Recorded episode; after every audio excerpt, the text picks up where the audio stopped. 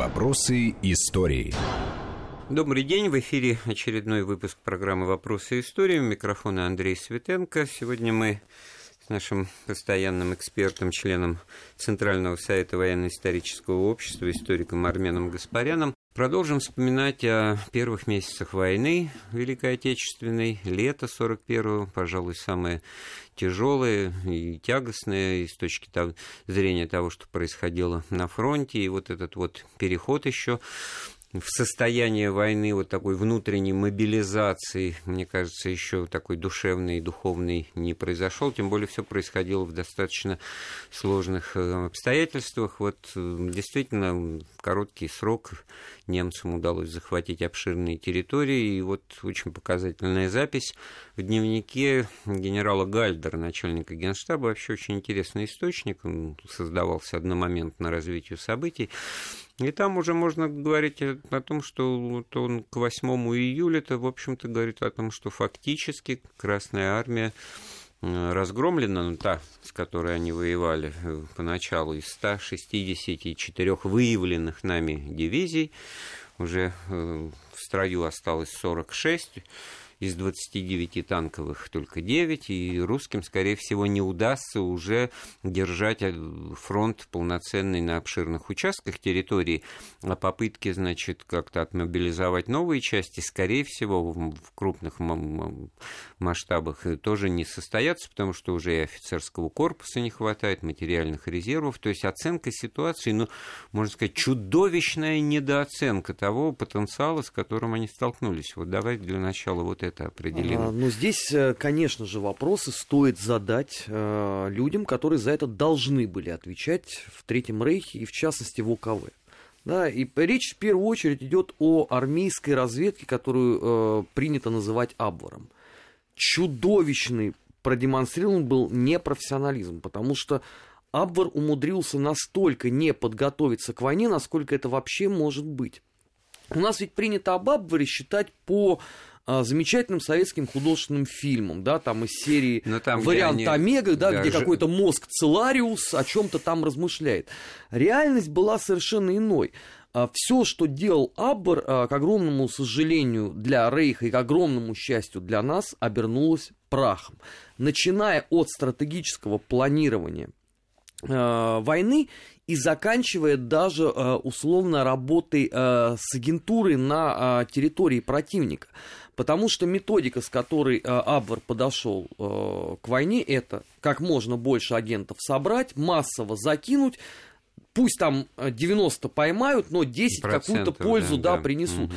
Она сразу в первые же э, недели войны показала свою полную полное несоответствие тем реалиям, которые были. Армен, ты знаешь, я вот э, попутно вспомнил первый киносборник военный, который вот очень характерное значение имел от того, какие там сюжеты были. Вот в первом был такой сюжет, э, потом к нему вообще, в принципе, не возвращались, значит, в тыловом городе, в каком-то советском, значит, вдруг обнаруживается, значит, такой молодой человек, который, значит, э, приходит в дом многоквартирный, звонит в дверь, его узнает, значит, там бабушка-старушка, говорит, а, а говорили же, что вы все на родину уехали, то есть немец по Волжье, который, значит, пытается себя легализоваться. легализоваться через то, что вот он раньше тут жил и, в общем-то, ну, просто в какой-то другой город переместился, и там заодно какая-то странная вещь сообщается, что как будто бы немцев до войны, значит, в массовом порядке, так сказать,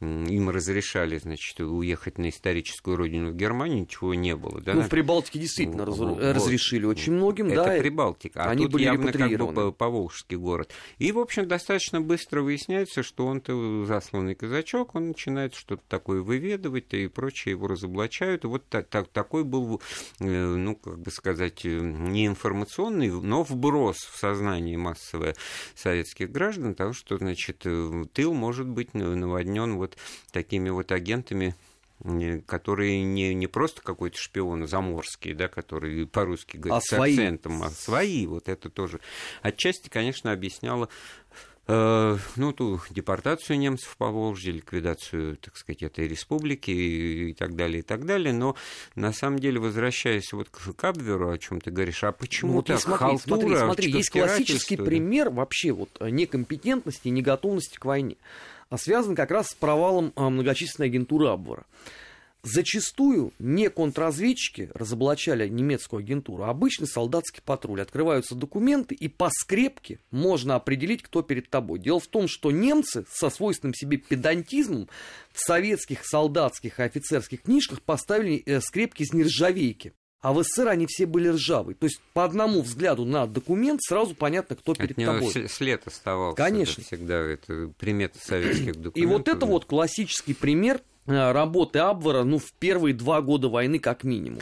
Ну, это вообще проблема, мы в детали, может быть, окунаемся, но тоже достаточно любопытные. Вот еще даже белые иммигранты, которые в 20-е годы забрасывали диверсионные группы. И, так, да, Союз национальных террористов да, генерала э, Там Кутепова. очень интересные детали, что, ну, по ботинкам и по шнуркам, в общем-то, узнавали раз, так сказать, потому что обувь была, очевидно, заморская. А, знаешь, с белыми иммигрантами все было еще более трагично, потому что вольно вольный воздух свободы сыграл с профессором Плечнером злую шутку. Потому что были случаи, когда белый иммигрант нелегально перешедший границу в 29 году э, на железнодорожной станции где-то в Беларуси расплатился золотыми червонцами за билеты. Естественно, ну, как отец что, Федор, да, это только в книжках было. Что он был да. тут же отрежен э, в ближайшее управление. И второй момент, ГПУ. это, конечно, попытка воспроизвести советские документы, там, где партийный билет, членский, ну, номер, значит, там 002, там 3, там 4, ну, в общем, смешно.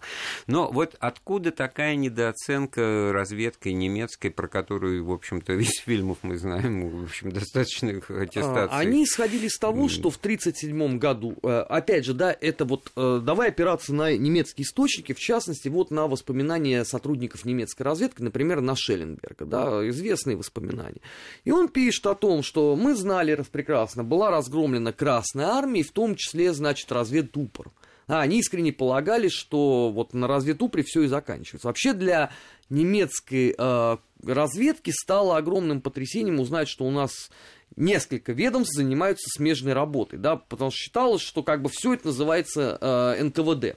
Они искренне полагали, что если всех расстреляли, то некому будет интеллектуально мыслить. А значит, да, можно опираться на э, факты условно не до конца проверенные. Доводилось э, мне видеть совершенно запредельную э, картину, когда немцы, например, а, за расчет железной дороги брали карту образца 1889 года. То есть они э, искренне верили, что с тех пор мало чего поменялось, ну, азиатская страна, да, поля, леса, ничего больше нету. И вот эти карты, соответственно, ставились ну хорошо, объяснение. За основу доклада в а, ОКВ. Вот у меня родилось, что очковтирательство, им требуется что-то, так сказать, доложить и результаты своей работы. Значит, никаких инфильтрованных э, агентов, значит, э, нет, агентов влияния тоже. Все расчет на такой вот взгляд со стороны. Блицкрик. Вот, и все это объясняется вот идеей Блицкрига, то есть изначальный э, замысел такой нахрапистый, авантюрный, что сейчас мы набросимся там вынужденно, не вынужденно, и, в общем, общем-то, дело э, двух-трех месяцев максимум, потому что ничто не, не, никакого потенциала воевать Нет, войне не готовились вообще. И поэтому за желаемое за действительное э, выдается. Расчет строился на то, что удар э, невероятной силы, что правда, именно так и получилось. Что армия посыпется, это тоже правда. Что будут пленные, из которых можно будет потом отобрать, э, если мы говорим про разведку, да, необходимый контингент, опять же это получилось. А вот дальше возникли сложности. Потому что, когда немцы стали выпускать, э, например, условно, жителей Западной Украины, из лагерей для того, чтобы их забрасывать, то выяснилось, что те были готовы к чему угодно, только, в общем, не к диверсионной работе. Ну, они, это начало еще одной большой темы для разговора, потому что как использовать местное население, э, и вообще в этом смысле здесь и характер, и содержание войны-то обозначились, потому что если бы они делали изначально ставку на коллаборационистов, на то, что, так сказать, недовольные советской властью люди, они, так сказать, пополнят ряды вот, людей, э, как бы нового порядка. Э, но не, в чем заключался новый порядок? В массовом истреблении значит, людей, евреев. Там есть один замечательный документ, да? отправленный вот в Берлин одной из айзац-команд, которым содержится следующая фраза, что здесь на территории России, все это называлось Россией, естественно, не Советским Союзом, здесь огромное число племен, и все они упрямы. То есть вот это вот реальная оценка, да, немцев, которые подходят к этой проблеме. То есть о чем можно после этого говорить?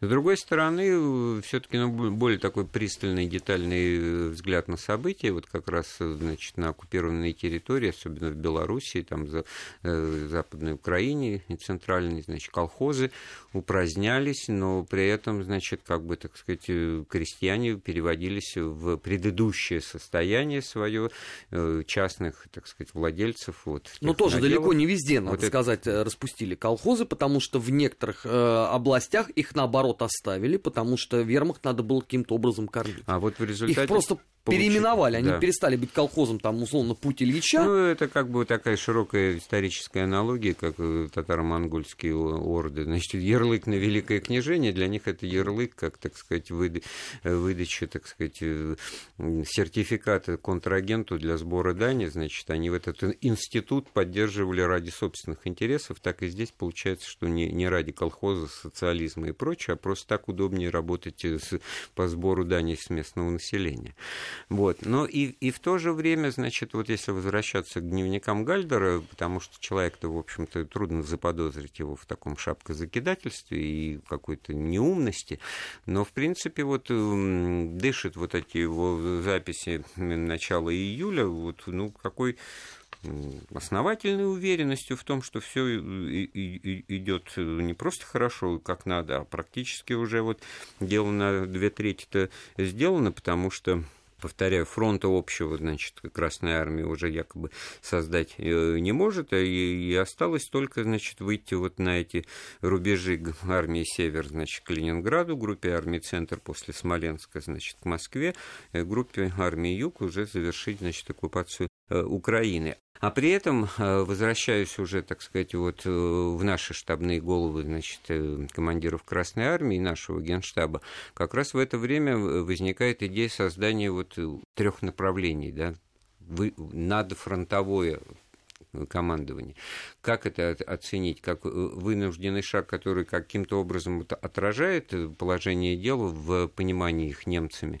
Его? Или же это, значит, что-то было более... Ну, вообще, глубоко? конечно, искали, э, искали пути противодействия, потому что э, надо понимать, опять же, у нас же большинство судит э, о событиях той эпохи, даже об июле 1941 года по кинофильму. А что показано в кино? Да, что работа ни на секунду не прекращается, что правда, что все абсолютно спокойны. Есть товарищ Сталин, который э, механически отдает какие-то указания, есть товарищ Жуков, берущий под козырек, и весь этот механизм крутится. Нет, он не просто берет под козырек, он предварительно вносит какие-то коррективы, проявляет свою да, но это строптивость, там, август-сентябрь свою какую-то самостоятельность, и в этом смысле не бездумный исполнитель под козырек, а как раз очень вдумчивый вот это вот. С а, учетом этой ремарки. Да, а на самом э, деле было же тоже непонимание, потому что э, мы, мы, мы все прекрасно же понимаем, что удара такого, какой нанес Гитлер по Советскому Союзу, мало кто мог предвидеть, даже в теории. Все же вот эти разговоры э, эпохи Хрущева, что там кто-то чего-то предсказал, что именно так это и будет. Причем там постоянно меняются люди, которые это сделали. Мне доводилось встречать от, оценки от Триандафилова до Шапошникова, причем там с вариациями. Тухачевский там Ну, вот в этом промежутке нелюбимый тобой Тухачевский, который говорил в свое время, что это следующая война будет войной моторов, и оказался полностью прав. Но при этом он предсказывал войну с Польшей для начала, а не с Германией. Ну, кстати говоря, армия Польши в середине 30-х годов была, в отличие от э, немцев, да, поэтому... Ну, она, она, она расценивала, кстати, даже в конце 30-х годов, ну, до начала Второй мировой войны военными экспертами в мире как армия более профессиональная, вот, чем германская. Вот, вот здесь э, интересный момент возникает, вопрос. Ну, действительно, все военные стратегии. Понятно, реальных боевых действий опыта нет, но, так сказать, понимание ситуации, вот когда под рукой уже такие танки э, в таком количестве, что возможно, значит, ведение войны новыми способами, это фланговые такие прорывы, э, клещи, кольцо, и они опыт Первой мировой, когда, значит, грудью ломятся, значит, через проволочные ограждения и вот пытаются взять окопы противника. Здесь потребовалось окруж... время, чтобы перестроить. Вот, все-таки потребовалось, Конечно. а не должно было, потому что уж во всяком случае на, на уровне генералов это, это, это концепции такие, так сказать, и потом опыт э, той же войны против Польши и Франции со стороны вермахта уже показывал, как они это, так сказать, делают. Вот я рискую навлечь на себя гнев очень многих, но мне кажется, здесь э, наслоился целый ряд факторов, один на другой. Во-первых, конечно же, э, за товарища Сталина играл опыт гражданской войны, и он по-прежнему, до, вплоть до, наверное, э, сокрушительного вот этого поражения в приграничном сражении, он, конечно, все мерил по гражданской войне. Конечно, имела э, значение оценка э, условно первоконников э, Ворошилова и Буденова. Да, рассматривались, конечно, и на штабных учениях в том числе иные варианты, но судя вот по всему, рассматривались они как возможно осуществимые в теории, но не на практике.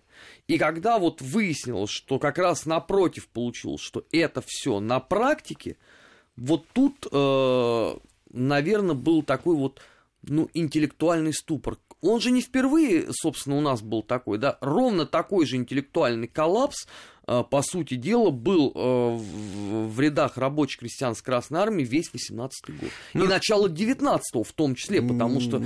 Не совсем мне понятно, почему ты сказал, что рискуешь навлечь на себя ну, потому гнев, что... потому что на самом-то деле... Ну, ну несокрушимо что... легендарный, мы же у нас это одно, все, все оценивают одно, только как гений. Одно дело, так сказать, общее отношение, там, проникнутое там, любовью и как бы с болью, да?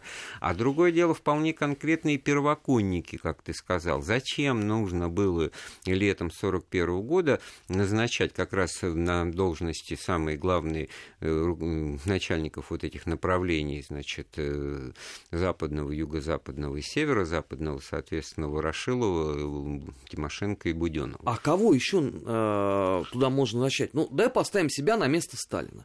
Мы всех этих трех людей распрекраснейшим образом знаем еще э, со времен эпической обороны Царицына, которая в Советском Союзе являлась, ну, это Моисей Скрижали кого назначать как непроверенных кадров, которые э, грозили, что они сейчас вот немцам здесь накостыляют Сталин так же, как они никогда здесь... не был заложником формы, и там у человека могли быть какие угодно титулы, он там в песнях первый советский офицер. Но тут у Сталина свой собственный опыт обороны царицы, нарядом-то кто? Ну, Рядом хорошо, Клим. ладно, не буду, значит, спорить, я на самом деле тоже склонен думать, что, в общем-то, так сказать, только опыт поражений и какое-то время потребовалось для того, чтобы перестать рассчитывать на авторитет и возможности, так сказать, людей, которые воевали в прошлую войну, и надо было, значит, учитывать уже, так сказать, тех, кто проявил себя в данной. Но да, действительно, просто одна из иллюстраций, вот назначенный на эту должность э, Ворошилов и обороняет Ленинград, в чем его, так сказать... Сам поднимает сам людей в атаку, в атаку, хотя это не его вообще история. С, с, с револьвером в руке. Это, конечно, акт личного мужества, но это показатель полного коллапса вот управления на стратегическом а, кстати, уровне. Климу да? никто и никогда, вот если мне память не изменяет, не отказывал действительно в подлинном Тут... личном мужестве. Вот, тут надо разобраться в качествах о том, что это не значит, Но это не полководец. Да, ну, в этом смысле, да, получается, что это, ну, безрассудная храбрость. И получается, что как раз вот в эти июльские дни рождается вот это понимание, что э, героически погибнуть, отдать жизнь за Родину, да, вроде бы, так сказать, по правильный поступок, правильный выбор. А нет, извини, а тогда, а, а кто же победит? А победит противник, потому что ты погиб. А как суметь остаться в живых, отступить, э, где-то выждать паузу, так сказать, и Началась врага, новая вот... война. Они все еще на тот момент, к сожалению, к нашему огромному, мерили событиями гражданской войны. Во всем. Они искренне полагали, что немцев не так уж много Да, удар сокрушительной силы это правда. Но у каждого из этих людей был опыт гражданской войны, где от пятикратного до десятикратного превосходства РКК. В данном случае это не лишенное оснований размышления было, потому что если вот э, тоже привлечь э, к разговору значит, э, немецкие источники, то там первые пополнения только уже в декабре 41 года начинают поступать в армию. То, понимаете, они... Ну, это серьезно, да. А отдельные а части, а, конечно, еще там в ноябре дош... французы доковыляли да. до Бородино. Дошли легион. до, до Москвы, в общем-то, первичным составом. Это очень показательная вещь. И, кстати говоря, что касается работы оборонного комплекса э, Германии, то там в конце 41 года были приняты совершенно невероятные решения там, о сокращении производства танков. Это Гудериан потом обнаружил, что, значит, все как бы, так сказать. Война закончена. Война, оказывается, по, по народно-хозяйственным планам Геринга-то закончена, выиграна уже, и ни, ни, ничто не форсируется в этом смысле. А, первоначальные успехи захвата больших, большого числа материальных ресурсов на западных территориях Советского Союза позволяло им и заправлять и танки, и, в общем-то, потом Гальдер будет об этом писать в свою отчетную ведомость, вот это трофейное все, так сказать. Да и масса документов защита. о том, как, как пользовались э, трофейной техникой. Сколько Т-34 участвовал в той же группе Гудериана э, в походе на Москву. И в танковой группе Гёпнера была ровно точно такая же история. Гудериан ты специально так ну, Нет, называешь? почему? А, на самом деле он Гудериан. А, я помню первое издание его воспоминаний, где специально в предисловии было указано, что он прусак, а не армянин, поэтому ударение там должно делаться вот так. А, я тебе до конца разобрал. Это не анекдот, это на самом тому, деле. Что... А вот на самом деле был такой анекдот военных времен, и я его в детстве слышал, вот, в общем, как в череде рассказов о том, как это было в войне, что вот, значит, стоит очередь, очередь, значит, ну, скорбная такая, значит, э, по талонам, значит, отоваривать карточки, и вдруг какой-то, так сказать, человек говорит, а танки Гудериана рвутся к Москве. И слушатель как бы воодушевляется, говорит, ну, наконец-то, слава богу, думаю, что это какой-то наш танковый генерал, армянин Гудериан. Вот, вот Поэтому это специально вот, конечно, вот в первом издании, в предисловии сразу об, обозначалось. Вот. вот насколько подошли основательно тогда в Советском Союзе к этой вот истории. Ну, в данном случае вот э, человек с, с этой фамилией, Прусак, он очень часто фигурирует э, в сводках, и получается, что потом возникнет, значит, такая тема в воспоминаниях немецких генералов, что Гитлер, значит, какую-то вот оперативную паузу взял ненужную, проморгал, упустил темп наступления. После Смоленска, значит, две недели простояли, и вот этих-то двух недель потом потом не хватило под Москвой, не туда пошли, а э, не туда. Это вот то, что еще 8 июля, оказывается, Гальдер пишет, что танковую группу э, Гудериана, Гудериана нужно значит, перенацелить на, э, юго, на юг, и а, с тылу, чтобы, так сказать, отхватить Поднепровье, левобережье. То есть то, что потом и состоялось. И в этом смысле это было даже не решение Гитлера спонтанное, как выясняется, а вот заранее, на первых же неделях войны сформулированное. Здесь надо вообще э, сказать отдельно, что э, у нас зачастую слишком сильно доверяют многочисленному пласту Э, немецких воспоминаний, написанных э, начиная с 46-го э, и, наверное, там по 57 год. Дело в том, что изначально многие просто этого не знают. Это был американский заказ на анализ событий войны со всеми текающими тут последствиями. Армен, давай сделаем паузу в нашем разговоре, послушаем новости, а потом вернемся в студию. Вопросы истории.